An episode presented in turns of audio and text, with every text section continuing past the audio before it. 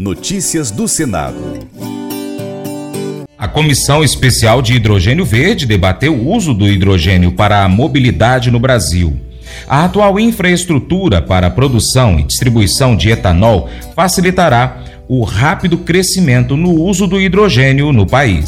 Segundo especialistas, o Brasil deverá se tornar o maior produtor do mundo de hidrogênio verde. Reportagem de Floriano Filho. Vários países vêm buscando fontes menos poluentes de combustível e uma delas é o hidrogênio verde, produzido pela quebra das moléculas da água a partir de fontes limpas, ou seja, usando energia hídrica, solar, eólica e geotérmica. As emissões gasosas dessas fontes são muito baixas ou praticamente nulas. O Brasil já possui uma situação positiva nessa área. Primeiro, porque a matriz energética nacional, baseada em grande parte na hidroeletricidade e em biocombustíveis, é uma das mais limpas do mundo. O país também possui o maior bioma florestal, a Amazônia. Aproveitando essas características, o hidrogênio verde começou a ser produzido no país, que pode acabar se tornando uma potência global em energia renovável. Esta estrutura de baixo carbono favorece a produção de veículos elétricos no país. Os veículos flex ou híbridos flex abastecidos apenas com etanol, por exemplo, emitem menos gás carbônico do que um carro elétrico na Europa. O Brasil é o maior produtor mundial de etanol feito da cana-de-açúcar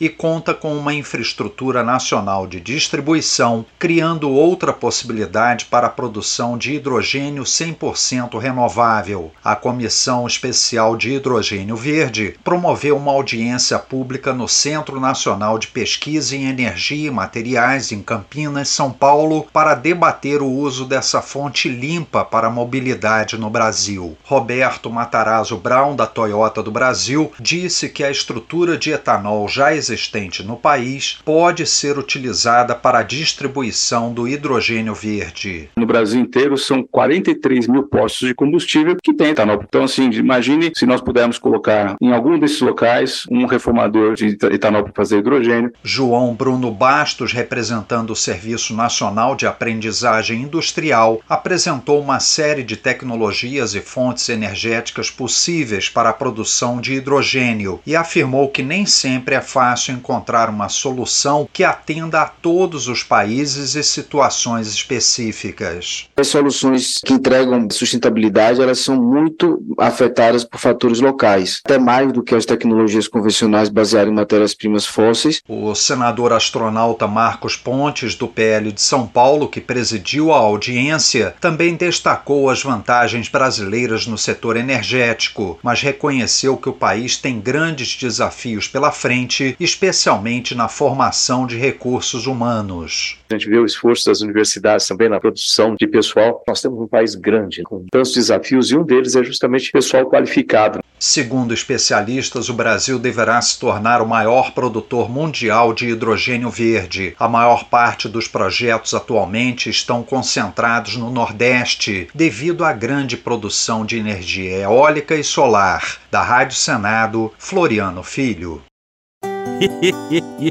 Mas eu vou dizer uma coisa pra você, viu? É, se quiser colocar propaganda sua aqui nesse programa, ó, eu vou dizer um negócio, você vai ter um resultado bom demais, senhor. É isso mesmo, é facinho, facinho, senhor. Você pode entrar em contato com os meninos ligando o telefone deles, é o 38, é o 991810123, bem facinho. É muito bom porque aí a sua empresa vai sair dentro de um programa que é ligado aí ao homem para a mulher do campo. É nós que vai estar tá assistindo e também vai ver sua propaganda. É bom ou não é? O favorito. O cunhado de Cindy Casper mora a cerca de 2 mil quilômetros de distância.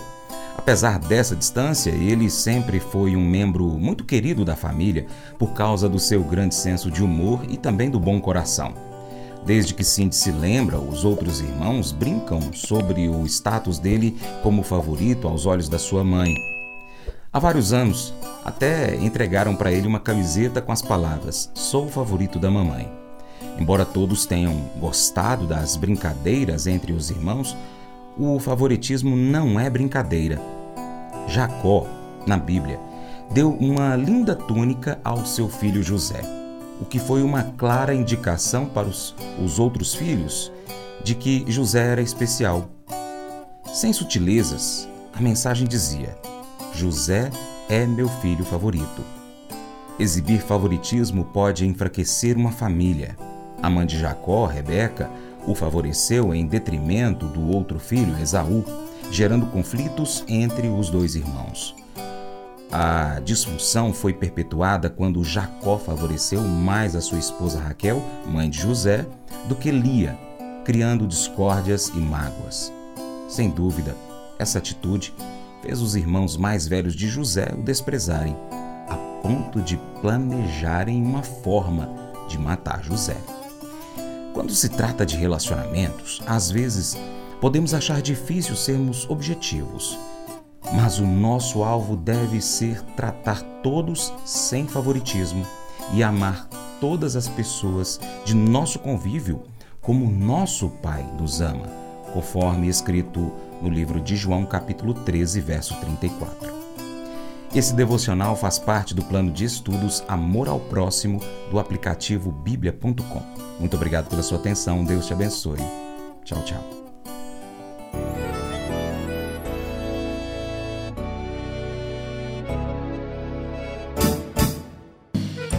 Acordo de manhã para prosear no mundo do campo, as notícias escutar. Vem com a gente em toda a região com o seu programa Paracatu Rural.